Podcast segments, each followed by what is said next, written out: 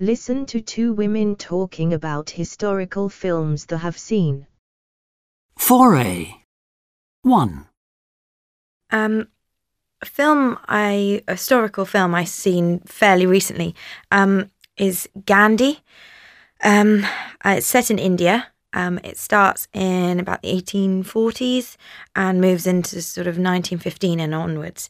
Um, it's a true story of um, one man's life and his principles and his ultimate power um, to lead a country to freedom. Um, in doing so, overcoming and facing prejudice and hatred towards himself and um, his fellow Indians. Um, my best sort of scenes um, are there's one early on in the film um, when he addresses uh, his fellow Indians in South Africa. Um, and he gives a really powerful speech, and his message is um, so is about them standing up and um, facing the prejudice uh, head on, but with always entirely peacefully, never using any fighting and um, never striking anyone. And it's just a really powerful scene. 2. I really love the film Elizabeth. It stars Cate Blanchett as Queen Elizabeth I. It's all about her reign and the trials and tribulations of her love life, which were pretty complex. I think my favourite scenes would be all the ones in which she stars with Joseph Fiennes. They play lovers in the film, uh, but it's an illicit relationship, and I just think their chemistry on screen is quite magnificent.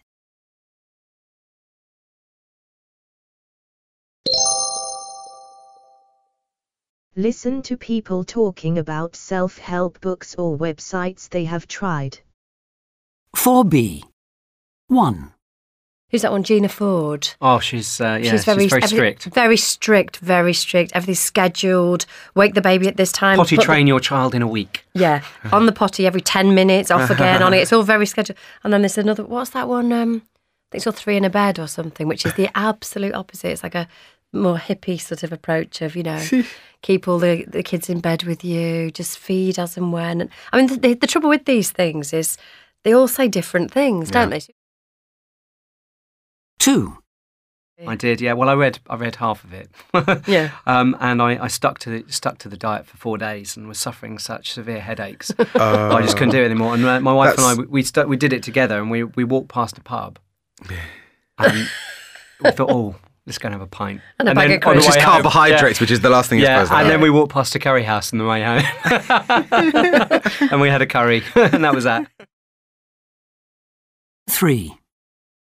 My shower broke, and uh, Yeah? it- yeah, I found a website, um, and it showed me how to fix it. It was pretty good. and you It was good. actually saved calling out a plumber and everything like that? Absolutely, I had- did have to ring a helpline because there was a bit I didn't understand, um, and they, you know, they told me what parts to get. I went Wow. out, yeah, that. did it Wow. So how much did it cost you to, to do your shower? Oh, 50 quid as opposed to hiring, so, you know, paying someone Calling to someone out. Yeah, yeah, and charging th- three times that. So yeah, it Oh, wow, really brilliant. good, yeah.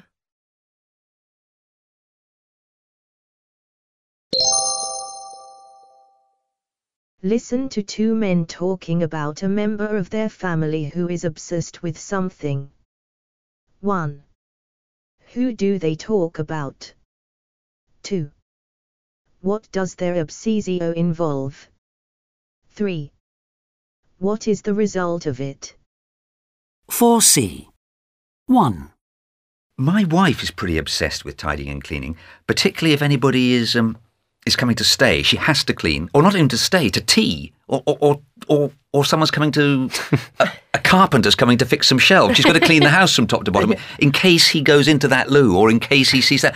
You know, and it gets to the stage where you know you can't invite anybody round because you know it's such a big deal because the whole house has got to be clean from Oh, top to no. my, bottom. my wife- 2. in the last couple of years, my brother has become a, a real sort of fitness freak. Um, w- when we were kids, he was always a little bit overweight.